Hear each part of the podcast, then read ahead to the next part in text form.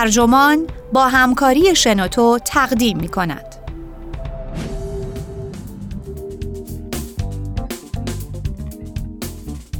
بیمار خوب بیمار مرده است.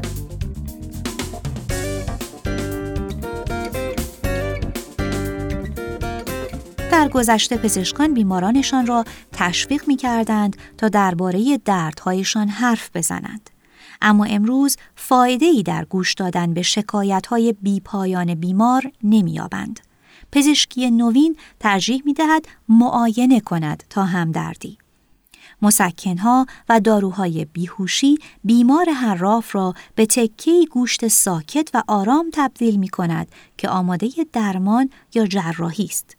اما از قرار معلوم روایت‌های درد همچون گذشته میان بیماران در جریان است. سوال این است: چه کسی به این روایت‌ها گوش می‌دهد؟ در سال 1812 فرانسیس برنی، رمان نویس انگلیسی، هنگامی که آماده عمل برداشتن سینه میشد، ترس فزاینده خودش را از انجام این عمل بدون بیهوشی توصیف کرد. او 2 ساعت تا شروع آن عمل مهیب یا به قول خودشان اعدام وقت داشت. در اتاقی که قرار بود عمل مزبور در آن صورت گیرد، چرخی زد و پشتش لرزید. فرانسیس درباره یکی از تلاش‌هایش برای غلبه بر ترس خویش می‌گوید: از سویی به سویی قدم می‌زدم تا اینکه تمام احساساتم را خفه کردم و به مرور تبدیل به انسانی شدم تقریباً احمق و کرخت که هیچ حس و شعوری نداشت. هنگامی که 7 مرد همگی با لباس‌های سیاه رنگ وارد شدند و شروع به پهن کردن 2 تشک کهنه کردند و آنها را با ملحفه کهنه پوشاندند، برنی دچار لرزش بی‌امانی شد که انزجار و ترس او از عملیات آماده سازی حتی بیش از خود درد در آن تأثیر داشت. وقتی که از او خواستند تا روی تخت دراز بکشد، برای لحظه بلا تکلیف ایستاد. او میگوید: به این فکر میکردم که آیا نباید یک باره از اینجا فرار کنم. به در و به پنجره ها نگاه انداختم. احساس ناامیدی کردم. با این حال چاره‌ای جز تسلیم نبود. جراح دستمال ململی را روی چهره او کشید و چاقو را به دست گرفت. برنی را ترسی که ورای هر گونه توصیفی است تحلیل برده بود. او می نویسد: هنگامی که آن چاقوی فولادین مهیب در سینه ام فرو می رفت و رگها، شریانها، گوشت و اعصابم را از هم می درید، لازم نبود کسی به من بگوید که جلوی گریت را نگیر. فریادی برآوردم که در تمام طول آن عملیات بیوقفه ادامه داشت. تقریباً تعجب می کنم که آن فریاد هنوز در گوشم زنگ نمی زند. چه جانکاه بود آن رنج. برنی 3 دهه پیش از نخستین استفاده از داروهای بیهوشی مدرن به عنوان بخشی از علم پزشکی انسانی عمل جراحی خود را انجام داد. هنگامی که او به ثبت تجربیات خویش نشست، زبانی غنی درباره رنج وجود داشت که می توانست بر آن تکیه کند. عده بسیار زیادی معتقد بودند که این زبان حامل سرنخهایی برای فهم علل اصلی اندوه و تعلمی است که در استعاره‌های آن متجسم شده. کتب درسی پزشکی اطبا را تشویق می‌کردند تا بیمارشان را متقاعد کنند که گزارش‌های مستفایی از درد خویش بیان کنند. برای نمونه در سال 1730 پزشک سرشناس برنارد منویل بیماری را به خاطر آورد که از پزشک خویش پرسیده بود که آیا از شنیدن داستان بسیار ملالتبار درد خسته نمی‌شود. پزشک وی با متانت و آرامی گفته بود که داستان شما چنان سرگرم کننده است که حظ بسیاری از آن بردم. شیوه بدیع شما در تعریف ماجرا بیش از آنچه تصور می کنید درک مرا از ناخوشی شما عمیق می کند. 1 قرن بعد پزشکان دیدگاه متفاوتی درباره روایت درد داشتند. پیتر میرلیتم، پزشک خاص ملکه ویکتوریا گفته مندویل را برعکس کرد و غر زد که بیماری هر کسی برای خودش جالب است. بیمار میل دارد بسیار بیشتر درباره خود بیماری و بسیار کمتر درباره درمان آن صحبت کند.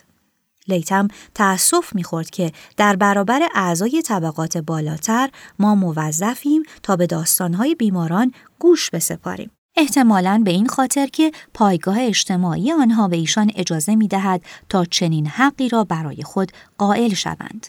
اما وی اعتراف می‌کرد که ما معمولاً گزارش‌های آنان از دردهایشان را تا جایی که ممکن است کوتاه می‌کنیم تا به کار اصلی خود یعنی معاینه برسیم.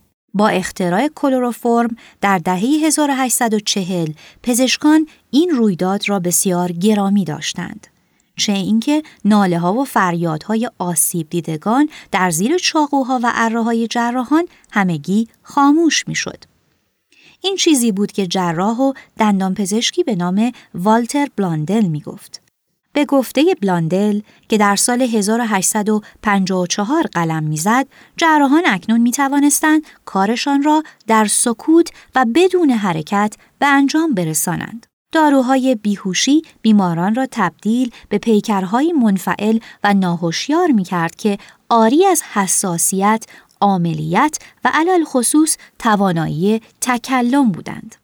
این تغییر جهت از تشویق انسان دردمند فعال و حتی حراف به تکریم انسان ساکت حتی در ویرایش‌های مختلف یک کتاب درسی نیز آشکار است. برای مثال در نخستین ویرایش‌های متن کلینیکی معروف ویلیام کولسن با عنوان درباره بیماری مثانه و غده پروستات که نخستین بار در سال 1838 چاپ شد و چند ویرایش دیگر از آن تا سال 1856 انتشار یافت، به مخاطبان گفته می شود که انسان گرفتار سنگ کلیه درد شدیدی را محتمل می شود. در این کتاب می خوانید تکان خوردنهای دلیجان برای وی غیر قابل تحمل است. هرچقدر این مصیبت بیشتر می شود، عمل ادرار کردن مکررتر و عذاب‌آورتر می شود. دردی که به دنبال این عمل می آید بسیار شدید است.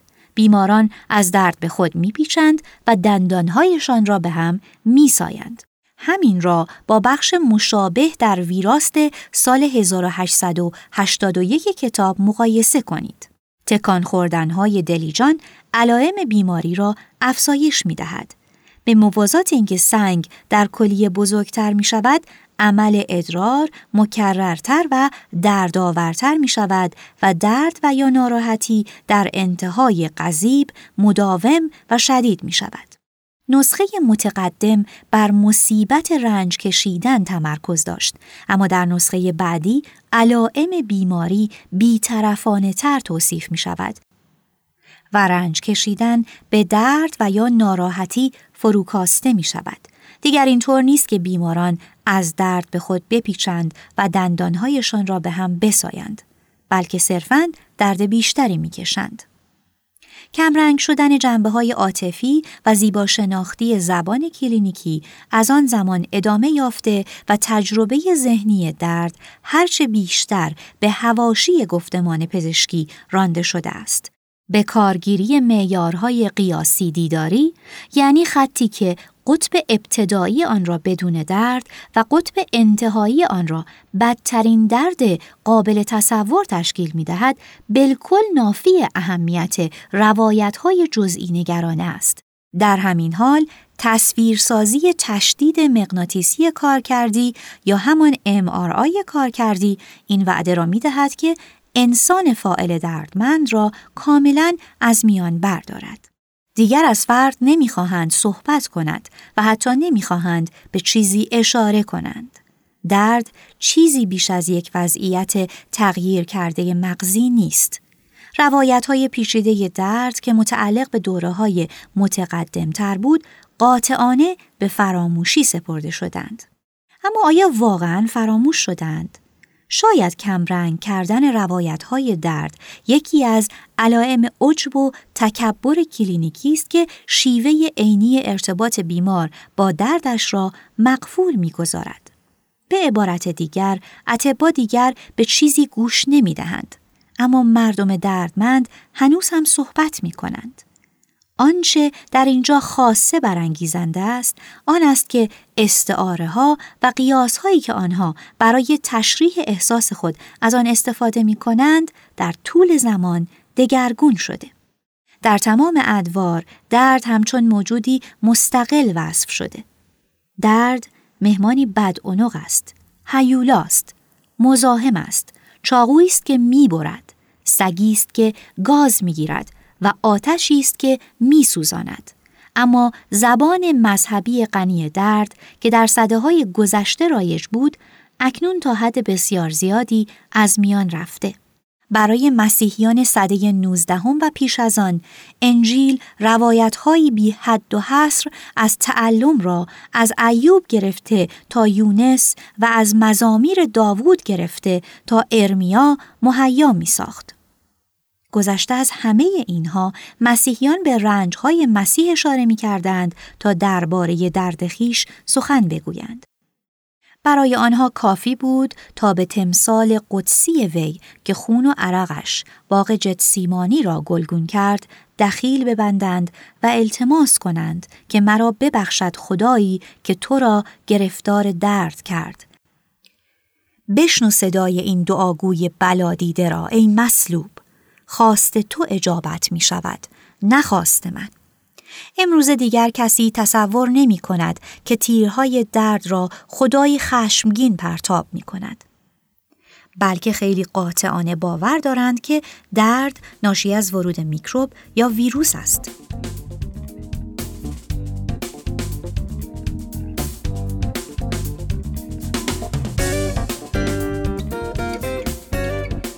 هنگامی که قابلیت‌های علم داروسازی برای ریشه‌کن کردن درد مزمن محدود بود، تحمل درد می‌توانست همچون نوعی فضیلت تلقی شود.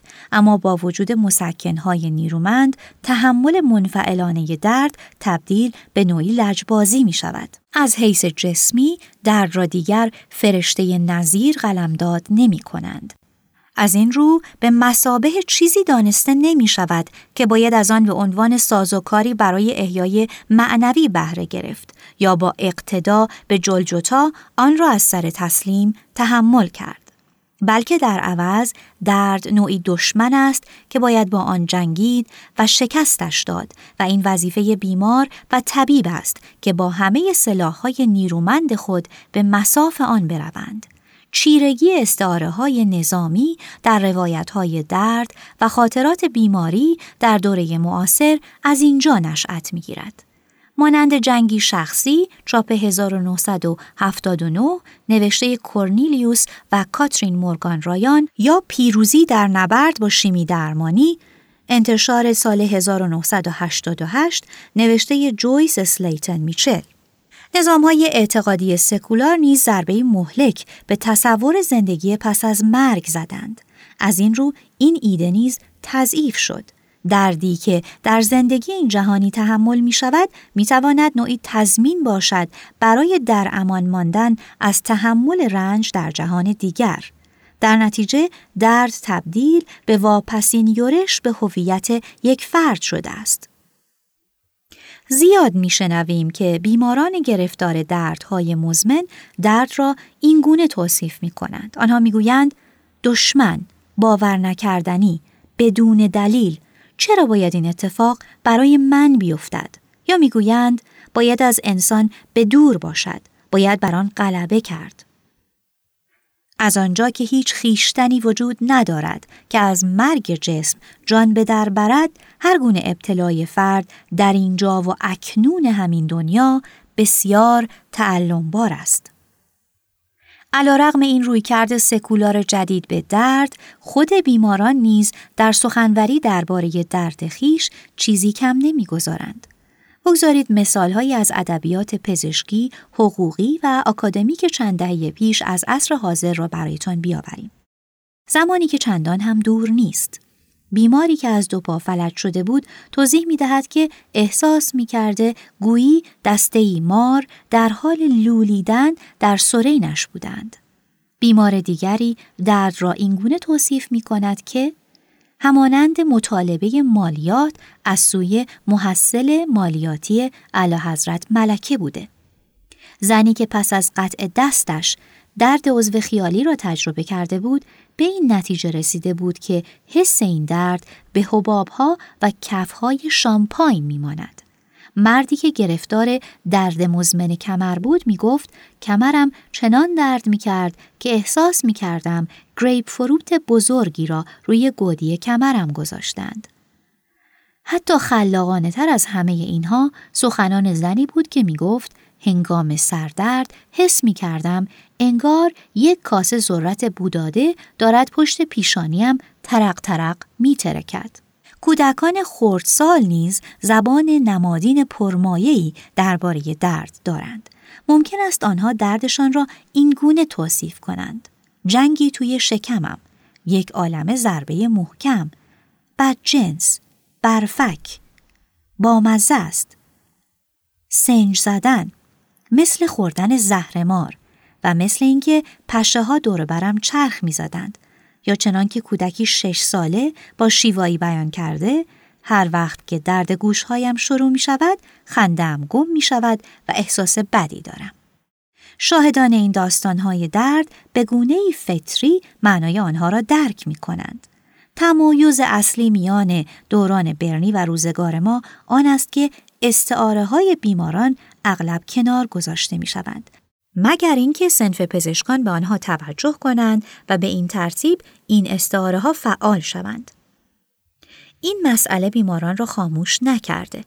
بیماران عصر ما همانند مردمان دردمند سده‌های پیشین می‌خواهند بدانند که چه مشکلی پیش آمده و فهمی از انفصال میان من و دردم به دست آورند و تجارب خود را به دیگران انتقال دهند. این سرشت ذاتاً اجتماعی درد سرنخی را به دست می‌دهد برای فهم اینکه چرا در جوامع انسانی حرف زدن درباره درد این اندازه مهم و در واقع ضروری است. به همین دلیل است که برنی از خواهر خود استر می‌خواهد تا حدیث جراحی سینه او را از زبان قلم خودش بشنود، نه از زبان دیگران. وی برای خواهرش نوشته: تو از همان لحظه نخست که از مصیبتی آگاه می‌گردی که مرا گرفتار خویش ساخته، تپش‌های قلب مهربانت افسون می‌شود تا دریابی که این درد چقدر است و در چه وضعیتی قرار دارد و چگونه می‌توان آن را از میان برد. از نظر برنی، آگاه بودن دیگران از درد شما سبب می شود کسانی که عاشقشان هستید مانند خواهر خود او به شما نزدیک تر شوند. سخن گفتن درباره درد راهی است برای تقویت کردن پیوندهای میان اشخاص. هنگامی که مردم همراه محبوبان خیش رنج می کشند، به نزدیکی خیش با آن فرد گواهی می دهند. شاهدان درد دیگران اغلب نوعی عذاب درونی را تجربه می کنند. این ممکن است باعث شود با دردمندان صمیمیت بیشتری احساس کنند. این چیزی است که کلرتیستال در خاطراتش که مربوط به جنگ جهانی اول است به آن اشاره می کند. تیستال که پرستار بود اذعان می کند که در شهر ایپر در آتش درد از دست دادن برادر محبوب و دوست داشتنیش می سوخته و به همین دلیل شفقت کمی نسبت به آلمانی ها داشته است. با وجود این، یک روز کلر مسئول مراقبت از چند زندانی آلمانی در راه رسیدن به بیمارستان می شود. او می نویسد پسری بسیار جوان که رنگ به رخسار نداشت و یکی از پاهایش مجروح شده بود به او نگاه می کرد و زیر لب می گفت درد، درد.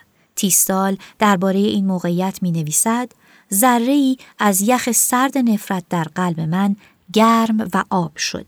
هنگامی که آن پسر آلمانی رنگ پریده به من نگریست و تنها کلمه انگلیسی را که می دانست بر زبان آورد: درد. بیش از نیم قرن پیشتر پزشکی به نام ساموئل هنری دیکسن در کتابش با عنوان جستارهایی درباره زندگی، خواب، درد و مسائل دیگر چاپ شده در سال 1852 این موضوع را با قوت بیشتری مطرح کرد. وی نوشت بدون درد کشیدن هیچ نوع همدردی در کار نخواهد بود. وی نتیجه می‌گیرد نیز تمامی پیوندهای نیکوتر و مقدستر میان آدمیان دیگر وجود نخواهد داشت. کمترین مزیت درد این است که بیانگر پیوند شکننده ما با دیگران است و یادآور نیاز ما به کسانی است که پیرامونمان هستند. در اواخر سده 20 و 21 اجتماعات همدردان به وسیله اینترنت تقویت شده.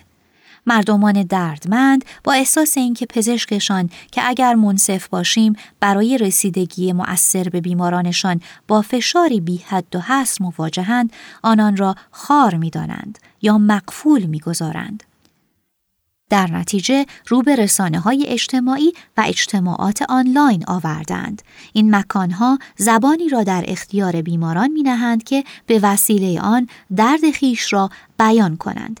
این مکان‌ها بیماران را قادر می‌سازد تا این درد را با دیگران در میان بگذارند و اجتماعاتی را برای آنها فراهم می‌کند که در آن احساس می‌کنند به تجارب آنها وقعی نهاده می‌شود.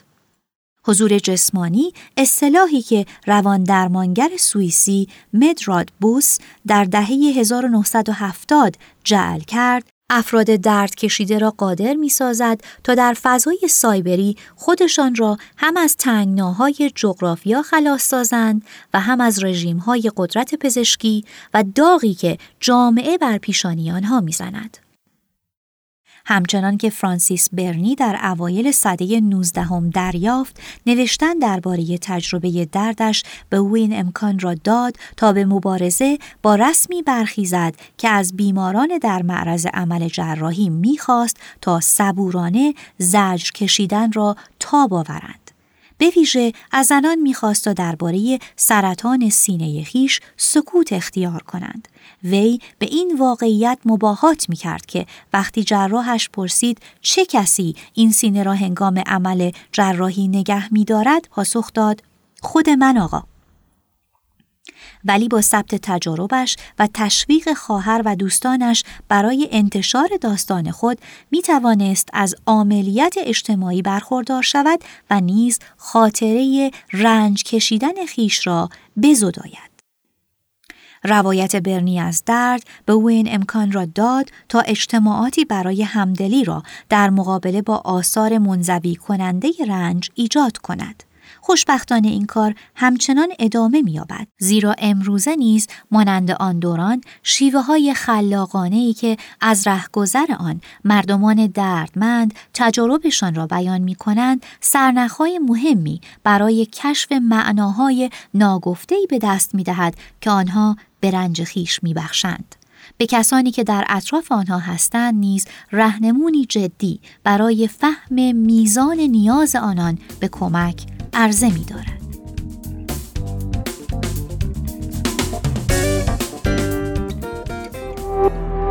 تولید شده در شنوتو www.shenoto.com